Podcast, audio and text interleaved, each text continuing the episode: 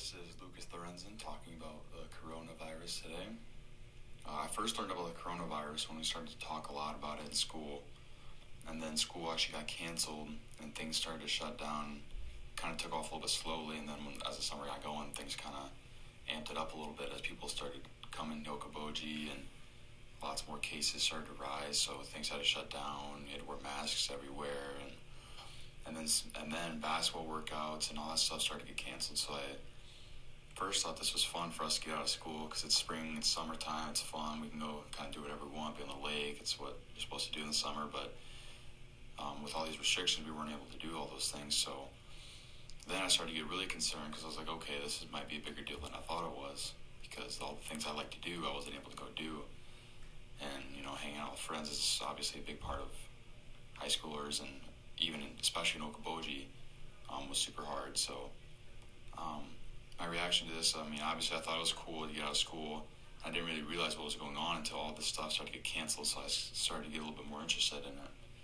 Um, I actually did have COVID 19 in the summer, but it was nothing. I was exposed to it during basketball, and we had a tournament uh, on a Saturday, and I was exposed on a Wednesday. So I had to get tested Otherwise, I wasn't able to go to that tournament in the next three days. So I was like, okay, I'll get tested. Otherwise, I wouldn't have if I wouldn't have been exposed. So I got tested. I tested positive, but I didn't have any symptoms. I was fine. I had no runny nose, no cough, no fever, no chills, like nothing. I didn't have any of those symptoms. And of course, I tested positive, so I wasn't able to go to that tournament. Um, the worst part of that was just sitting in my room for days and days, which felt like forever because I couldn't go do anything, and I was feeling just fine the entire time. Um, yeah, and plans were disrupted pretty good because we were supposed to go to Florida, Atlanta, and Texas, and all those awesome areas. So I've never been anywhere besides Atlanta, so that'd have been cool. Um, so we had to stay in more local areas like Indiana, Kansas City, a couple tournaments in Des Moines, Minneapolis, areas like that. And that actually affected my recruiting process a little bit because I wasn't exposed to as big coaches and as big as names as I would have been if we went to like Florida, Georgia, and Texas and those type areas. Um, the coronavirus this school year hasn't affected too much, just besides homecoming wasn't able to go on, and we aren't allowing as much fans in basketball games, so it's a little quiet in the gym, which is kind of going to take some getting used to, but it's not too big of a deal because obviously I've played in middle school, so that was a quieter gym, and smaller basketball tournaments are quiet gyms, so it's not that big of a deal, but um, it would be nice just to have our gym a little bit more people, which I think we can, but it's going to get there. I know it will. So um, I haven't been following the coronavirus that much anymore because it seems to be slowing down and cases are down in our community, so that's good.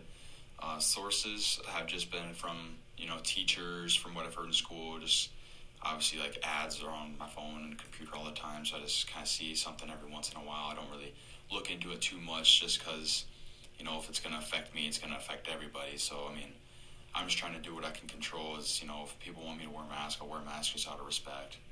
Um, yeah, I haven't really looked anything up on my own just to be curious about it, just because it's slowing down. I hope, I think, is what it seems like. So, uh, my predictions is that the country will figure out a solution to all of this, and we will realize it's not as big as a deal as we're making it.